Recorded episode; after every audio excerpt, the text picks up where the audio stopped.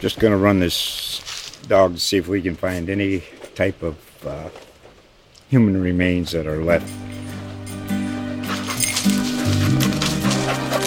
Listen to Where Secrets Go to Die, The Disappearance of Derek Hennigan. From the Detroit Free Press, a new podcast set in the woods of Michigan's Upper Peninsula. Available on Apple, Spotify, Freep dot com, or wherever you get your podcasts. Buckle up. Buckle up. It's time for the Automotive Report. Here's Henry Payne. If you found a shiny new Dodge Challenger Hellcat under your tree this Christmas, you want to cherish it. It's the last of the V eight-powered Dodge muscle cars.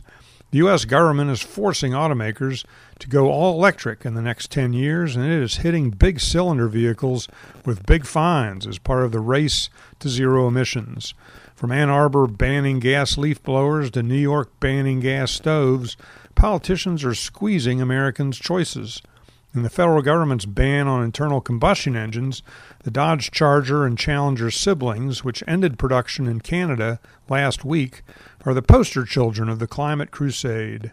Beloved by their customers, the Dodge brothers are two of the most successful vehicles of the last decade.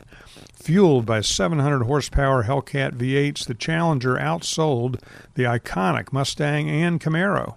The popular cars are going out on top, with the Challenger the number one muscle coupe for twenty twenty-three and the Charger besting all large sedans. Mark Flamer of Houston, Texas, owns a snarling V eight-powered Challenger R T Scat Pack. It felt like losing my best friend, said the twenty-nine-year-old of the car's retirement. These cars are very special. The Challenger is a tremendous value with performance as well as a roomy back seat. The Camaro is also discontinued this month, and both Dodge and Chevy are going electric to meet government edicts. But are electric vehicles the future? The same day the Dodges went out of production, half of the country's Buick dealers took a G M buyout rather than transition to Buick E Vs.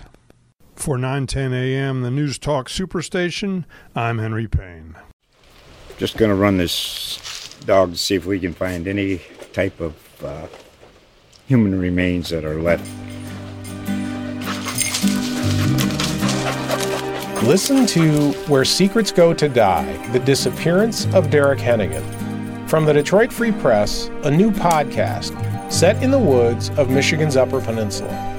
Available on Apple, Spotify, Freep dot com, or wherever you get your podcasts.